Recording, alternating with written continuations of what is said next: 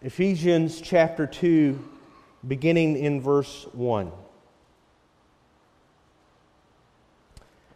And you were dead in the trespasses and sin in which you once walked, following the course of this world, following the prince of the power of the air, the spirit that is now at work in the sons of disobedience among whom we all once lived in the passions of our flesh, carrying out the desires of our body and the mind, and were by nature children of wrath, like the rest of mankind. But God, being rich in mercy, because of the great love with which He loved us, even when we were dead in our trespasses, made us alive together with Christ. By grace you have been saved and raised us up with him and seated us with him in the heavenly places in Christ Jesus, so that in the coming ages he might show the immeasurable riches of his grace in kindness toward us in Christ Jesus. For by grace you have been saved through faith. And this is not your own doing, it is the gift of God, not a result of works, so that no man may boast. For we are his workmanship, created in Christ Jesus for good works, which God prepared beforehand that we should walk in them. You may be seated.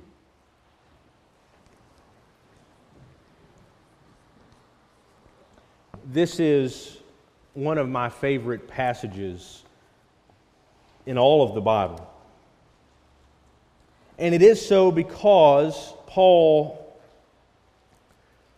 Paul lays out for us in, in such wonderful words our entire spiritual life.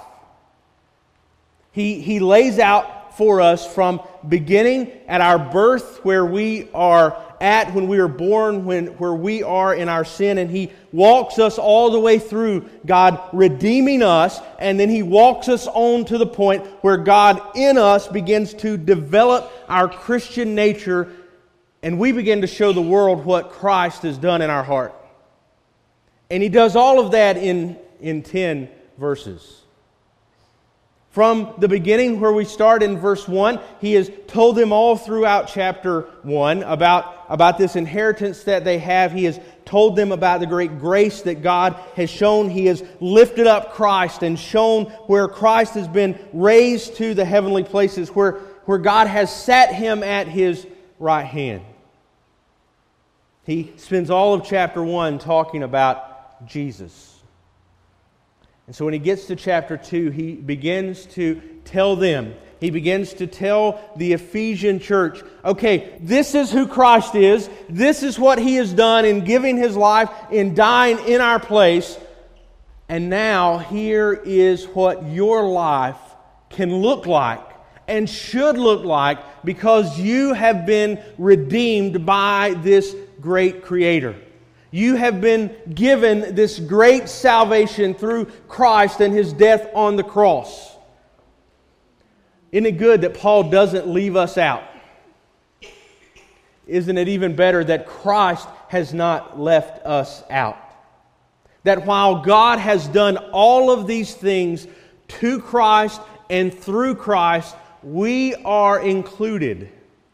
And as you read through these verses, what you see is the parallel of what we have been given, what God has done in Christ, and then what happens to us as a effect of that. He starts out in verse 2, I mean in verse 1 of chapter 2. And you were dead in the trespasses and sins in which you once walked. He begins to tell the church at Ephesus about their former life. If you notice and you go throughout this entire passage, you are going to see a stark contrast between where we were, what happened to us, and where we're going. And this is very important because I think sometimes we, especially in America, have adopted this idea that somehow being a Christian is a cultural thing. So if you are in the Bible Belt, then you are a Christian. If you have been to church ever in your life, or if you were baptized at a young age, or if your grandparents are faithful to the church, then that makes you a Christian. I've even heard people go so far as to say, well, I have been a Christian my entire life. And unfortunately, pastors and churches throughout the last hundred years have not done a very good job of telling people, no, you haven't.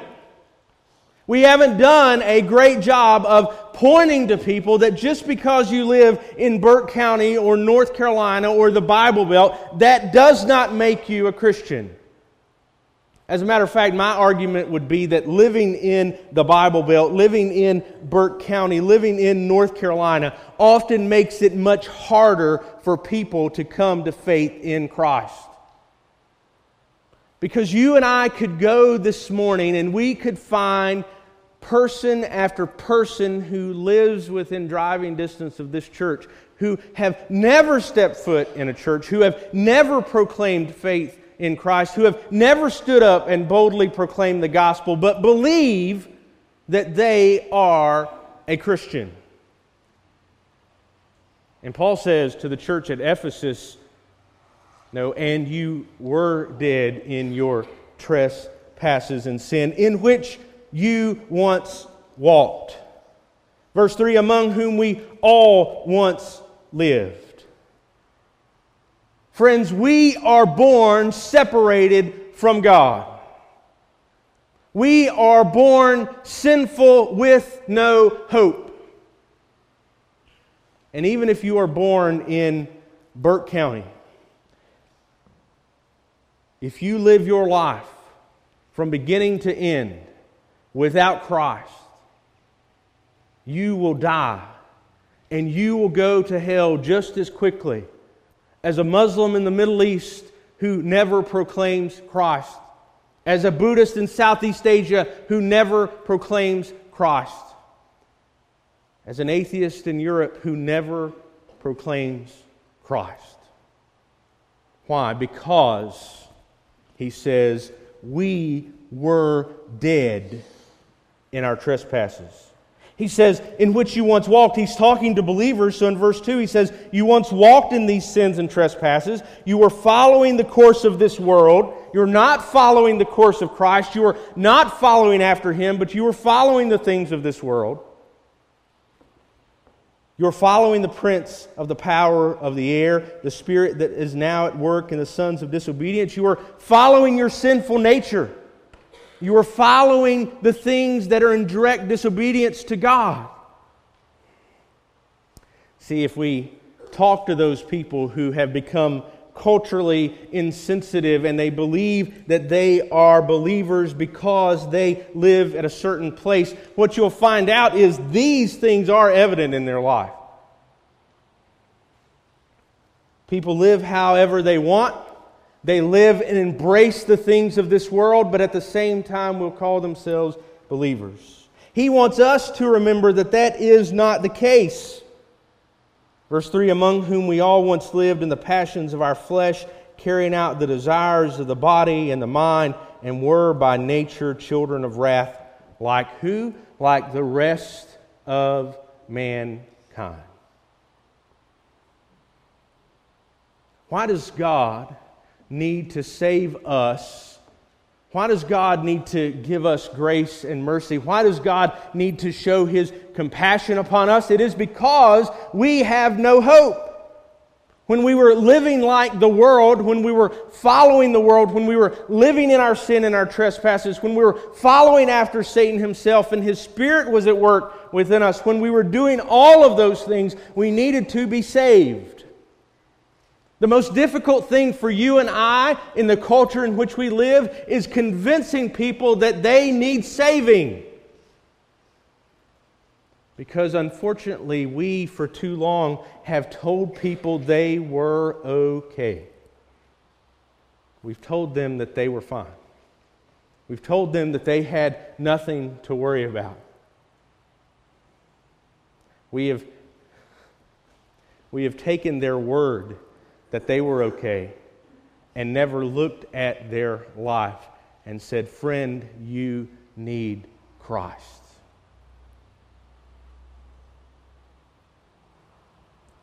I think about how often I have sat in hospital rooms with people who are nearing the end of their life. And they were so far gone, there wasn't one more opportunity to tell them about Christ. And when you have the job that I have, what you do is often watch people leave this world and go to the next, and so many times leave with no hope. But many of them close their eyes for the last time, believing they were okay. It's because we don't think we need a Savior.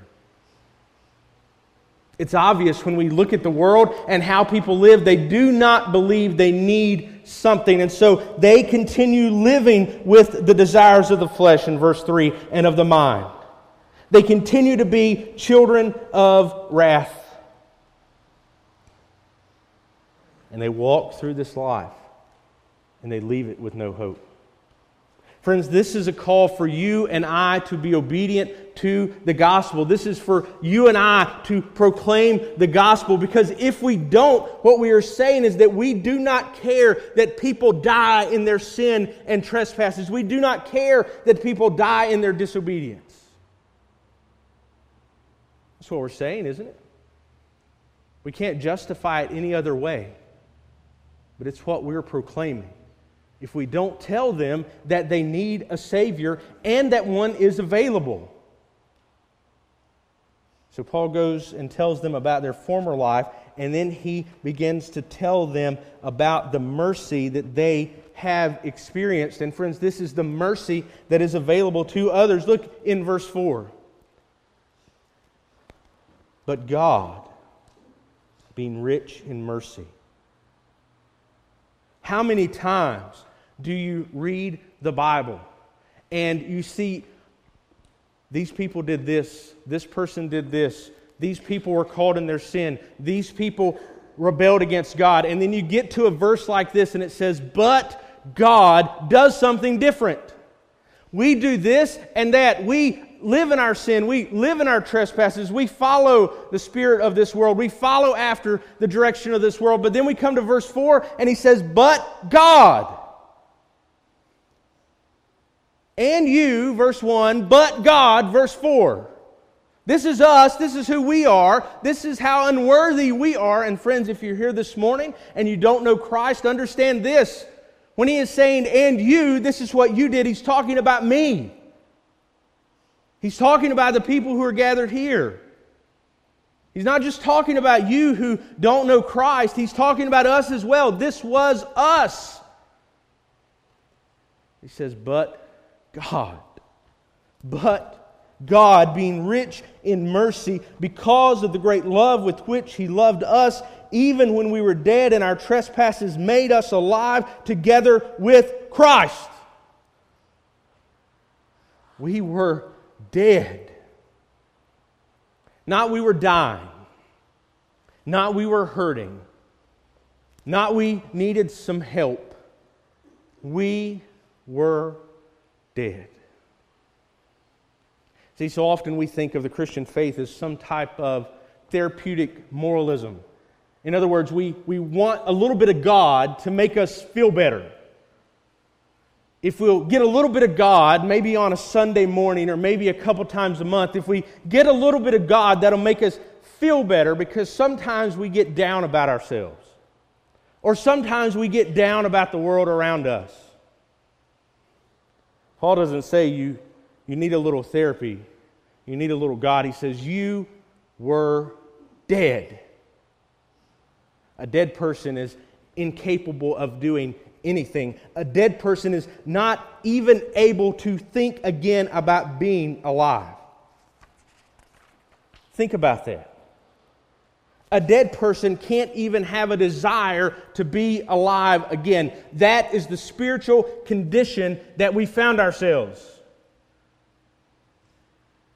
But God, being rich in mercy, you and I are, from the moment of our birth, we run as far and as fast as we can to get away from God. We see it as our children learn the word no early on. And they keep saying it and saying it and saying it. And as they get older, it becomes worse and worse. We see our nature as we run from God with all the speed that we can muster. And yet, when we turn and look behind us, there is God pursuing us with everything He has. There is God running full force after us. There is God being rich in mercy. There is God showing us the great love with which He loved us. He is there pursuing us time and time and time again. And what we see is He offers us something far greater than a, a pat on the back and a help. If you go back into chapter 1, you see time and time again the talk about inheritance the inheritance that we have. And then we get to the end of chapter 1 and we see Christ being raised from the dead. In verse 21, being raised far above rule and authority and power and dominion, being given the name that is above every name that is named. Having all things in verse 22 put under his feet. Then look what he says in chapter 2, verse 6 for us. And he raised us up with him he raised us up with Christ. And He seated us with Him in the heavenly places. Do you see the parallel there? In, in chapter 1, God raises Christ up. Paul talks about Christ when he was raised from the dead, when he was ascending into heaven, God set him at his right hand. He gave him the place of honor, he gave him the position of authority. It's a beautiful picture of the Father showing love to his Son. But then we get to chapter 2, and, and Paul says, not only has Christ been raised to that position of authority, not only has Christ been raised to the right hand of the Father, but, but he has raised us up with him. He has seated us with him. Where? At the right hand. That's where Christ is. Christ is at that place of prominence, that place of love, that place of grace. That's where Christ sits. And now Paul says, we have been raised to sit there too. We have been put in that position. We have been seated in the heavenly places with Christ. Look at verse 7 so that in the ages to come, he might show the immeasurable riches of his grace and kindness toward us in Christ Jesus. Friends, there is no more stark contrast in the scriptures than where we are in verses 1 through 3 to where we are seated in verses 1 through I mean in verses 4 through 7. We have went from following after Satan himself, from having a life that was nothing but sinful to the ages to come in verse 7 being seated at the right hand of the father with all the riches of his grace and mercy. We have went from the worst of the worst to a child of the king of the universe that's where god has taken us friends that's where god wants to take you again it's not about getting a little help on sunday morning it's not about feeling a little better about ourselves. It's the fact that God has taken us from our sin and despair and our trespasses and given us everything. More than we could ever imagine having. Friends, that's why we have Vacation Bible School. That's why we have mission trips. That's why we have ministry outreach is because people live in their sin and despair. They live with no hope. And we have a message not about having a little bit of hope in this life, about getting your life straightened out, about getting off the drugs or, or to stop cheating on your wife or to stop abusing your kids. We, we don't have a message that's just about that. We have a message about being a child of the God of the universe, about going from the lowest of lows to the highest possible place imaginable. That's a pretty cool message. It's a product that, if you are a salesman, the pitch is amazing. We have a great message. But how do we get it? How do we communicate it to people? How do we tell them that they can have what we have? If you're here this morning, you might be wondering how do I go from this place where I don't know Christ to becoming a child of the King? Well, he says it in verse 8. He says, For by grace you have been saved through faith. It's, not, it's not your own doing, it's the gift of God. Not a result of works, so that no one may boast. For by grace you have been saved. Friends, there is nothing this morning that you can do to get yourself to God. Now, to some of you, that may sound like a message of despair because you work awfully hard to please God. You strive day in and day out to be pleasing to God. He says, Listen, it's, it's my grace, it's my gift. It's not of your own doing, so that no one may boast. The only thing that we have to brag about this morning is what Christ has done.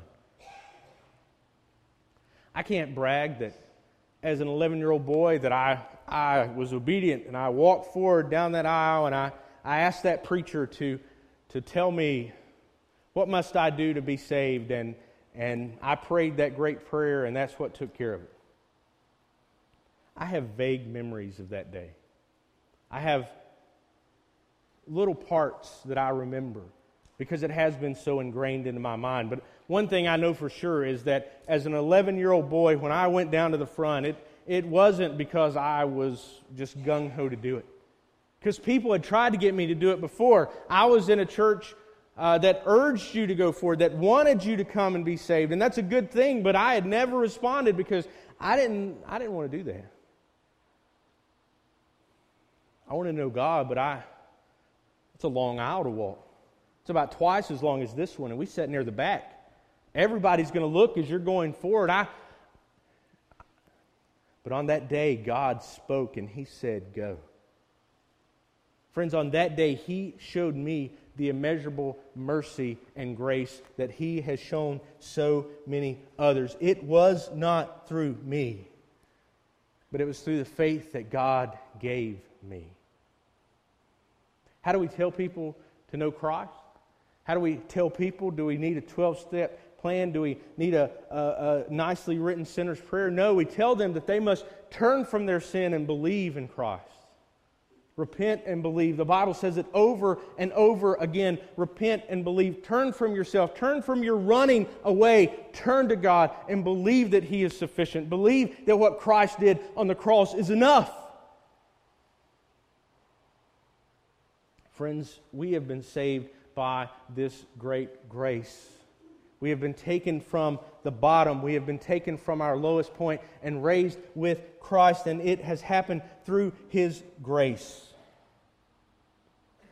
That's what we tell people. That's what we help people to understand. Is that they're dead. They're dead in their trespasses. They're dead to the point where they cannot even desire to live again. But Christ saves sinners. Christ saves dead men. And God showed us that most plainly, but most profoundly, when Christ, who had been in the grave for three days, is called forth. When God speaks out of eternity and Christ is risen. And through that, we have the promise of life everlasting. We were dead. We have been made alive. And it is through His grace. So, what's our response? What's your response this morning? What do you, what do, you do with what Paul has written, what God has said in his word. Look at verse 10. He says, We are his workmanship. He has made us, he has crafted us, he has taken us from being dead, and he has put us together again and made alive. And we have been created for a purpose. Look what he says in the second part of the verse created in Christ Jesus for good works. Now, every time we read that passage, I think sometimes we get drawn to the book of James. If you're familiar with the book of James, James talks about works and he talks about faith, and he says, faith without works is dead.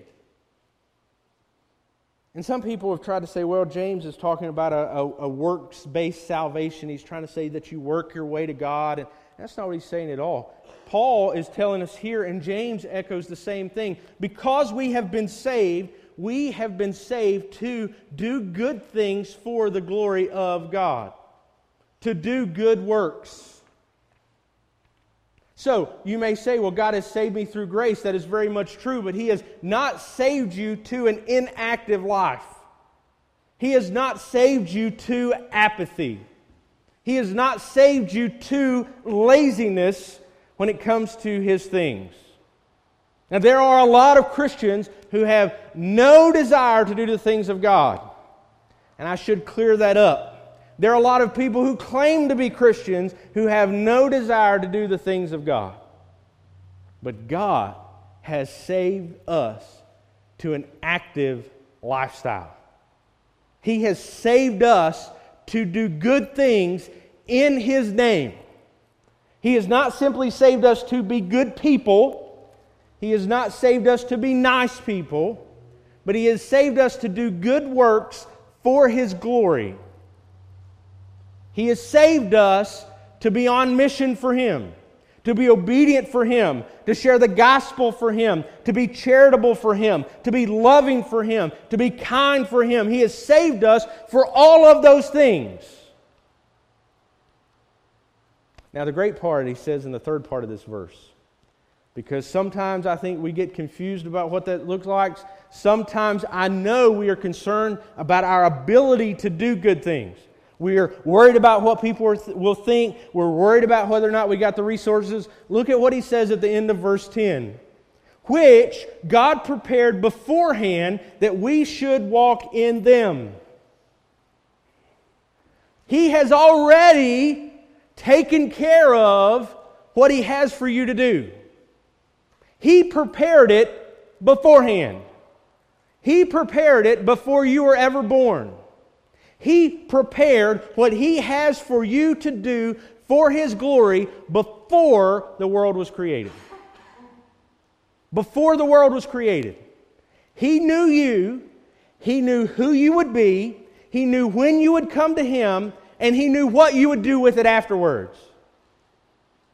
And some of you understand that that's very much true. Because you look at your life before, you look at the darkness in which you once walked, you look at the grace by which He saved you, and you understand that only by His grace are you here, and only by His grace have you done anything in His name. He created you for good works in Christ Jesus and then prepared them for you. Listen, you can't find a point in the Bible that I'm aware of where God demands that people be dependent upon themselves to do something for Him. To the contrary, we find time after time where God says, Do this, somebody does something else, and it all falls apart. God tells Jonah to go to Nineveh, and Jonah goes the other way. The ship almost sinks. He gets eaten by a whale. He gets spit up on dry land, and he still makes the journey to Nineveh. God gives David a kingdom, a kingdom that surpassed all others in the history of his people. But David said, I'm going to do it my way. And he sees Bathsheba and he has an affair with her, and God punishes him. And then he does it God's way he tells the children of Israel to go in and destroy everything, and when they don't, they face defeat. He tells Saul that you are not going to make this sacrifice, and he does so anyway, and God takes the kingdom away from him. God never makes us dependent upon ourselves.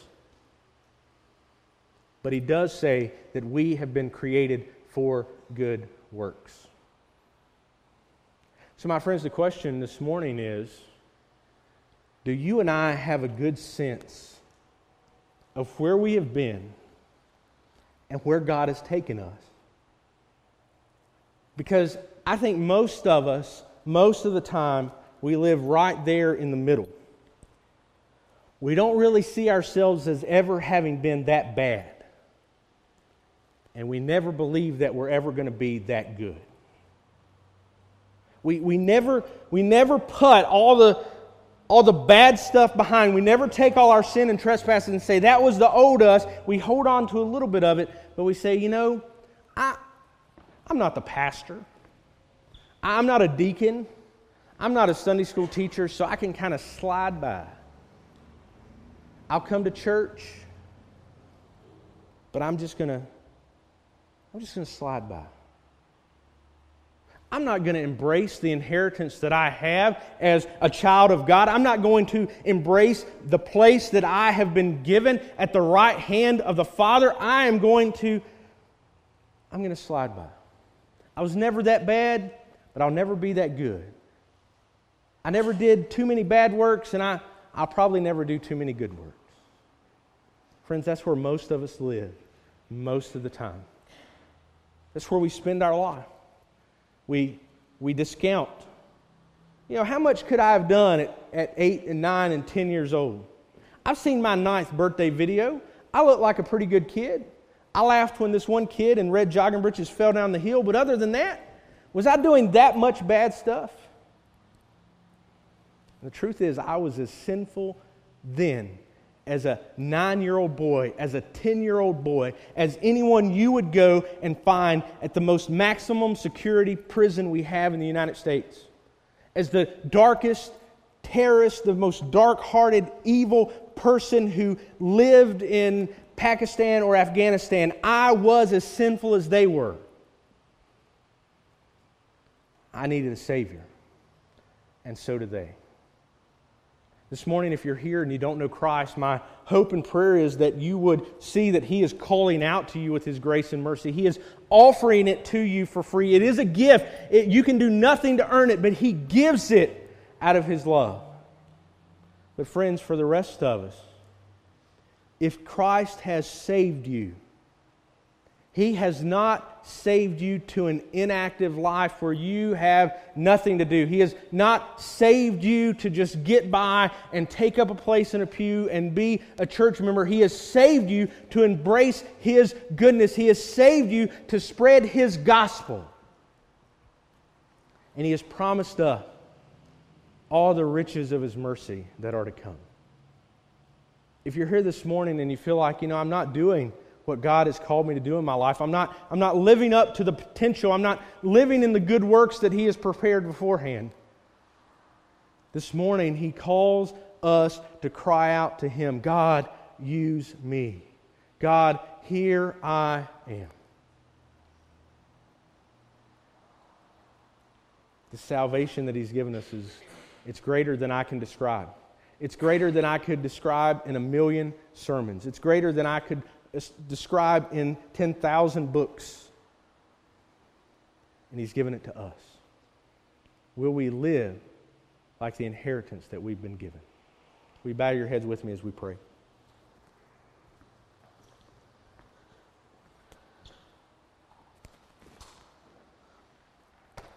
Heavenly Father, God, your, your grace is God, no, not only is it free, not only is it a great gift, but God, it is sufficient. It is sufficient to take vile sinners like we are and to lift us up, not to a place of neutrality, not to a place where we're just okay with you, not to a place where we're not on your bad side anymore, but You even the score. No, you take us from the depths of our sin and you place us with Christ. You raise us up with Him and seat us in the heavenly places. We are put there beside Christ. You take us out of our sin, and God, you give us this great hope and this promise and this inheritance that is far more than we can even imagine. God, there are many here this morning who don't know you. They have never turned from their sin, turned from their running, and put their faith in you. They've never proclaimed that your grace is enough, your atoning work on the cross is enough. They've never put their hope in what you have done on Calvary. God, I pray this morning that you are speaking out to them. You are showing them the depths of their sin, and God, you are pointing them toward your grace. God, I pray that they respond. And Lord God, for those here who know you, God, my question for all of us is do we live like what we've been given? Do we live like the promise that we have been offered? God, we don't so often. God, we don't live like the promise we have in you. And so, God, this morning I pray that all around this room, hearts will cry out to you, voices will cry out to you, God, please help me. God, please direct my life. God, please show me the good works that you've prepared for me. God, show me the, the heart that I'm to have. God, show me the grace that you have given me. God, I know that if that happens, God, you're going to do a mighty work among us even today. God, we thank you for who you are, and we praise you in Christ's name. Amen. If you would, if you would stand with me. Uh, we're going to sing uh, this song. Um, we're going to be led, and if God is speaking to you in whatever manner this morning, my hope that it is that you'll respond as we sing.